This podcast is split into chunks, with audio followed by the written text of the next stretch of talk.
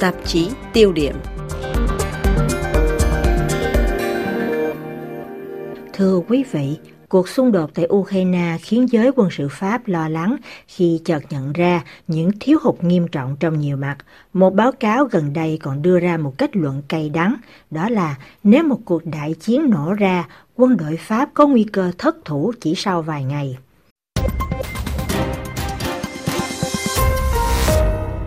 Pháp đã gửi đến Ukraine những loại vũ khí gì, trong khi bản thân quân đội Pháp cũng đang vất vả tự trang bị cho mình. Theo điều tra của đài phát thanh France Inter, câu hỏi này thật khó trả lời, không như nhiều nước châu Âu khác hay như Mỹ chẳng hạn đã quyết định công bố chính thức các loại vũ khí cung cấp cho Ukraine, Pháp lại xếp những danh mục này vào diện bí mật quốc phòng. Tuy nhiên, qua các phát biểu của Tổng thống Emmanuel Macron và chính phủ Pháp, người ta chỉ biết rằng Paris gửi 18 khẩu pháo Kaza được rút ra từ kho dự trữ hạn hẹp vốn chỉ có 76 chiếc. Trước đó, Paris còn cung cấp thêm cho Kiev nhiều loại tên lửa chống tăng và xe bọc thép được giao hồi mùa hè năm nay, cũng như nhiều loại trang thiết bị khác cũng được cung cấp cho binh sĩ Ukraine như mũ, áo chống đạn vân vân. Tất cả những trang thiết bị này đều được trích ra từ kho dự trữ của Pháp. Bên cạnh số vũ khí viện trợ cho Ukraine, còn phải tính đến những trang thiết bị quân sự được sử dụng trong những chiến dịch bên ngoài lãnh thổ như tại châu Phi chẳng hạn. Điều này có thể khiến quân đội Pháp phải đối mặt với những nguy cơ thiếu hụt nhiều loại khí tài, đạn dược để huấn luyện binh sĩ. Trong phiên điều trần ngày 13 tháng 7 năm nay, trước Ủy ban Quốc phòng tại Quốc hội, Tổng tham mưu trưởng quân đội Pháp, tướng Thierry Buca thẳng thắn mô tả hiện trạng các binh chủng Pháp như sau. Khả năng trở thành một lực lượng viễn chinh không làm cho chúng ta có đủ năng lực để tiến hành một cuộc chiến cường độ cao. Việc thay đổi quy mô và hồi phục lại những năng lực mà chúng ta đã làm lu mờ là những thách thức lớn, hết lời dẫn. Vì đâu nên nổi, mọi sự bắt nguồn từ một quyết định lịch sử được nhiều đời chính phủ Pháp liên tục thực hiện từ 30 năm qua, một chính sách có thể được tóm gọn trong một công thức do cựu Thủ tướng Pháp Laurent Fabius đưa ra hồi năm 1990. Theo đó, Pháp đang chạm đến những món lợi của hòa bình, theo như giải thích của nhà nghiên cứu eli Tenenbaum, Giám đốc Trung tâm Nghiên cứu về An ninh, Viện quan hệ quốc tế Pháp trên đài France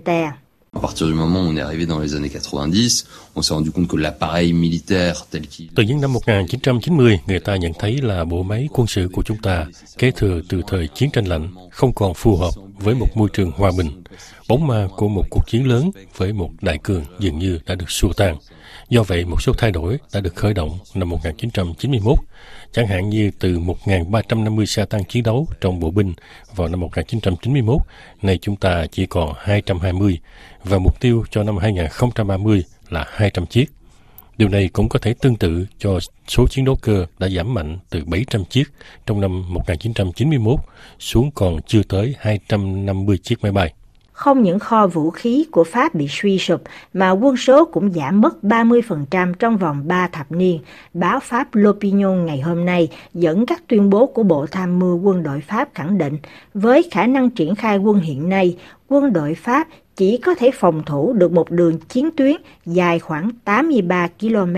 Ước tính này chỉ mới liên quan đến bộ binh. Cũng trong 3 thập niên này, ngân sách quốc phòng của Pháp giảm hơn gấp 2 lần từ mức 4% của GDP trong thời kỳ chiến tranh lạnh xuống còn 1,5% dưới thời nhiệm kỳ Tổng thống Nicolas Sarkozy. Hệ quả là ngày nay, Pháp thiếu đạn dược tại nhiều trại tập huấn, các binh sĩ không thể bắn đạn thật nhiều như họ muốn nếu xung đột xảy ra. Đây rõ ràng là một nguy cơ lớn, theo như chỉ trích từ nghị sĩ đảng, những người Cộng hòa Jean-Louis Thierry trong một báo cáo công bố hồi tháng 2 năm nay. Très clairement, euh, nous n'avons pas euh, la capacité de tenir dans la durée et on va dire Rõ ràng là chúng ta không có đủ khả năng cầm cự lâu dài. Trong trường hợp tốt nhất, chúng tôi có thể nói sau một vài tuần là chúng ta sẽ gặp khó khăn và điều cần phải lưu ý là khoảng thời gian giữa đặt và những trang thiết bị sẽ dài, thậm chí là rất lâu, đặc biệt là trong thời chiến. Hiện nay một quả đạn cối 155 ly giữa đơn đặt hàng và giao hàng phải mất một năm, một tên lửa là 3 năm và một chiến đấu cơ Rafale thì cần đến 4 năm. Điều đó có nghĩa là chúng ta đang gặp vấn đề chung là vừa phải có đủ kho dự trữ cho ngay từ đầu một cuộc khủng hoảng có thể xảy ra, vừa phải có khả năng tái lập kho dự trữ để có thể cầm cự lâu dài.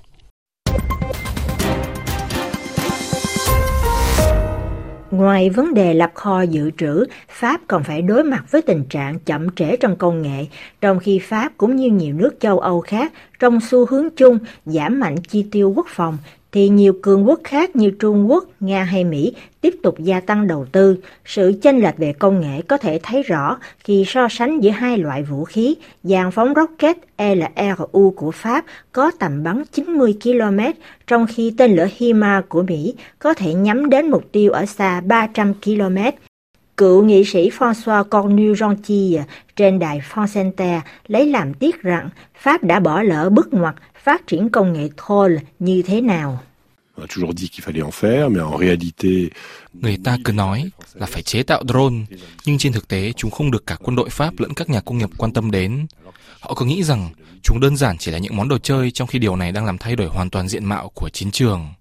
Về mặt chính thức, Pháp có một mô hình quân đội đầy đủ so với các nước láng giềng, nghĩa là có đủ tất cả các kiểu khí tài phục vụ cho ba binh chủng là không quân, hải quân và bộ binh. Nhưng điều nghịch lý là để bảo đảm cho việc phòng thủ, Pháp vẫn lệ thuộc rất nhiều vào sự hỗ trợ từ nước ngoài, do mọi thứ Pháp chỉ có một chút.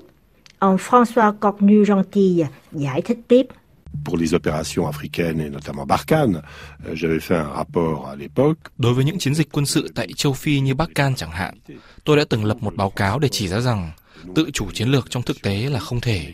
Để vận chuyển thiết bị tại châu Phi, chúng ta lệ thuộc hoàn toàn vào các hãng của Nga và Ukraine. Khi đó, tôi đã nghĩ rằng điều này sẽ đặt ra nhiều vấn đề về sự độc lập cũng như là tính bảo mật nữa. Chúng ta đã thấy vai trò quan trọng của hậu cần tại Ukraine rồi đấy. Nếu hậu cần không vận hành tốt, thì quân đội của quý vị cũng không tiến xa hơn được. Ở đây, chúng ta có những kẽ hở lớn về điều này. Việc Nga sắp nhập bán đảo Crimea năm 2014 như là một cú sốc mạnh trước mối đe dọa từ Nga. Từ năm 2017, chính phủ Tổng thống Macron đã đề ra đạo luật kế hoạch hóa cho 2017 dự trù các mức tăng quốc phòng ban đầu là 1,7 tỷ euro mỗi năm cho giai đoạn 2017-2022, rồi tăng 3 tỷ euro mỗi năm cho đến năm 2025 để cuối cùng đạt mức 50 tỷ euro cho quốc phòng, tức khoảng 2% của GDP như yêu cầu của NATO và Mỹ từ nhiều năm qua. Chỉ có điều, nhiều quan sát của nhà nghiên cứu của Viện quan hệ quốc tế Pháp ông Elie Tenenbaum thì trong nhiều năm liền, ngân sách cho quốc phòng thấp đến mức giờ khoản tăng này chỉ đủ để lắp các lỗ hỏng hơn là đầu tư cho những trang thiết bị mới. Il y a un objectif de réparation có một mục tiêu sửa chữa những khoản không chi tiêu, nếu tôi có thể nói là đã có trong suốt những năm qua. Quý vị đã có các loại phương tiện cơ động của quân đội mà tuổi đời trung bình là hơn 40 năm, nhưng quân đội đã đẩy lùi quá trình hiện đại hóa và dần dần chúng ta đã hoãn điều được gọi là khối u ngân sách, vốn dĩ mỗi năm một phình to. Kết quả đương nhiên là giờ phải lắp khối u và sửa chữa chúng. Những năm gần đây, Pháp bắt đầu có nhiều chương trình đổi mới, hiện đại hóa quân đội như chương trình Scorpion cho bộ binh, đầu tư thế hệ tàu ngầm hạt nhân mới và thay nhiều chiến đấu cơ Mirage 2000 bằng các chiếc Rafale tân tiến. Nhưng những chương trình đổi mới này vẫn còn khá khiêm tốn mà không cung cấp thêm được nhiều thứ mới cho kho vũ khí. Theo nghị sĩ đảng những người Cộng hòa, ông Jean-Louis Thierry thì tình trạng này cho thấy nước Pháp thiếu chuẩn bị và có lẽ khó tự mình bảo vệ trong một cuộc xung đột có cường độ cao và điều này cũng đã được khẳng định qua hai bài tập mô phỏng các cuộc xung đột trên thế giới được tiến hành hồi năm 2021. Bài tập thứ nhất có tên gọi là Warfighter được tổ chức cùng với Mỹ và Anh liên quan đến bộ binh. Bài tập thứ hai là Polaris 21, bao gồm hải không quân. Ông Jean-Louis Thierry khẳng định những đợt thao dợt liên quân này đã làm lộ rõ những hạn chế của quân đội Pháp. Warfighter a montré qu'en une semaine d'affrontement haute intensité, Warfighter đã cho thấy là trong một tuần đối đầu cường độ cao, chúng ta có nguy cơ bị tổn thất từ 800 đến 1.000 người do bị chết hay bị thương, đạn dược trong kho gần như bằng số không. Như vậy có nghĩa là qua cuộc tập trận này, người ta nhận thấy do thiếu đạn dược và khi tính đến số thiết bị hư hại, siêu đoàn Pháp sau một tuần hoạt động rất tốt đã rơi vào tình trạng không thể khai thác sự đột phá của mình. Về phần bài tập Polaris, chúng ta có 3 hay 4 chiếc tàu bị đánh chìm bởi vì một khi đã bắn hết đạn, con tàu trên biển chỉ là một chiếc vỏ không, cạn đạn dược, vô hình chung trở thành mục đích ngắm. Biên bản tường thuật về cuộc tập trận Polaris của Ủy ban Quốc phòng các lực lượng quân đội đề ngày 16 tháng 2 năm nay còn cho thấy tình trạng thảm hại tương tự đối với không quân nếu mô phỏng theo các cuộc không chiến lớn như cuộc chiến Kippur giữa Ả Rập và Israel năm 1973 hay cuộc xung đột Falkland giữa Argentina và Anh Quốc năm 1982, điều hiển nhiên là đội tiêm kích của Pháp có nguy cơ bị hủy diệt hoàn toàn trong vòng 5 ngày. Trong bức tranh ảm đạm này, Tổng thống Pháp Emmanuel Macron muốn thúc đẩy các ngành công nghiệp quốc phòng sản xuất nhiều và nhanh hơn nữa. Chỉ có điều, giữa lời nói và hành động luôn có một khoảng cách lớn. Làm thế nào thúc đẩy ngành công nghiệp quốc phòng để lắp những lỗ hổng cho quân đội, đó còn là một bài toán đau đầu khác mà e RFI tiếng Việt sẽ có dịp trình bày tiếp trong những ngày sắp tới.